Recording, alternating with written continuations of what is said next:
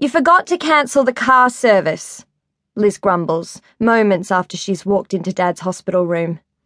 Oh, shit, I swear, causing the furrows in her brow to deepen. The garage called my mobile at work, she adds with annoyance. Whoops, sorry, I apologize. Totally forgot.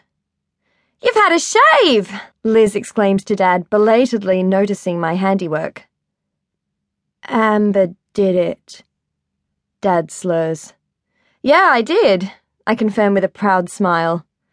I liked your beardy look, didn't I, Len? Oh, bugger off then. Dad says something that sounds like, prefer this.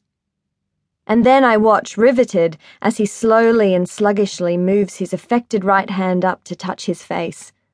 Me too. I lean over to grasp his hand and kiss his smooth cheek. Ah, hello, Liz exclaims as a woman in her early forties appears at Dad's bedside. Amber, this is Len's occupational therapist. She introduces us, firmly inserting herself back into place as Dad's primary carer. I try not to mind. On Friday afternoon, four days later, I find myself lying on my bed, staring at the flies head-butting the window. Bump, bump, bump. Christ, they're stupid. Bump. Oh, a bee. Last night I inadvertently squashed a moth against the bathroom mirror while trying to trap it. The first thought that sprang to mind was, whoops. The second was, what a nice eyeshadow colour the dust from its wings would make. Poor moth. I think I need to get out more. It's just as well I've got plans to see Nell and Tina tonight. Dad was moved into the rehabilitation ward today, which was a huge step for him. He's still very tired, so there's only so much I can do for him at the hospital.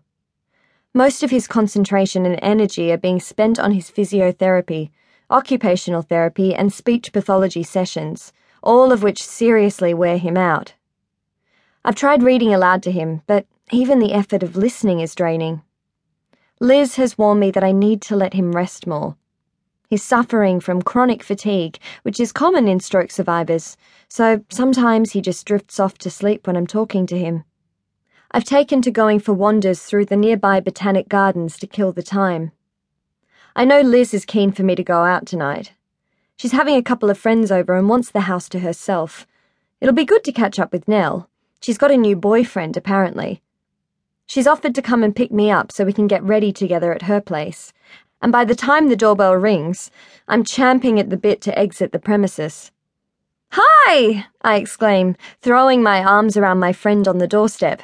She giggles as she hugs me back. Nell is about five foot six and curvy with chestnut ringlets and brown eyes. She's a midwife at the Women's and Children's Hospital and usually wears her hair down when she's not working, but right now it's secured in a big high ponytail. Have you come straight from work? I ask, pulling away to look at her uniform. That answers the question. Yes, she confirms. My cover was running late, and then this woman was so close to popping that I couldn't bear to leave without seeing the baby. A girl, so sweet, she enthuses. How cute, I respond obligingly. Come inside a sec. I'll just grab my things. You look amazing, she says as she follows. I love your dress, and your hair is stunning like that. Oh, thanks.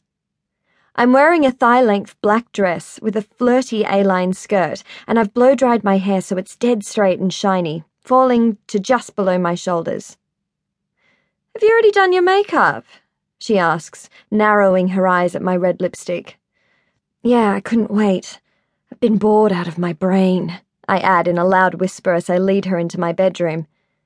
She perches on my bed as I rummage through my jewelry bag, looking for one of my Christmas presents from Ned. A chunky necklace with green leaf shaped gemstones over the contrasting green metal clasps.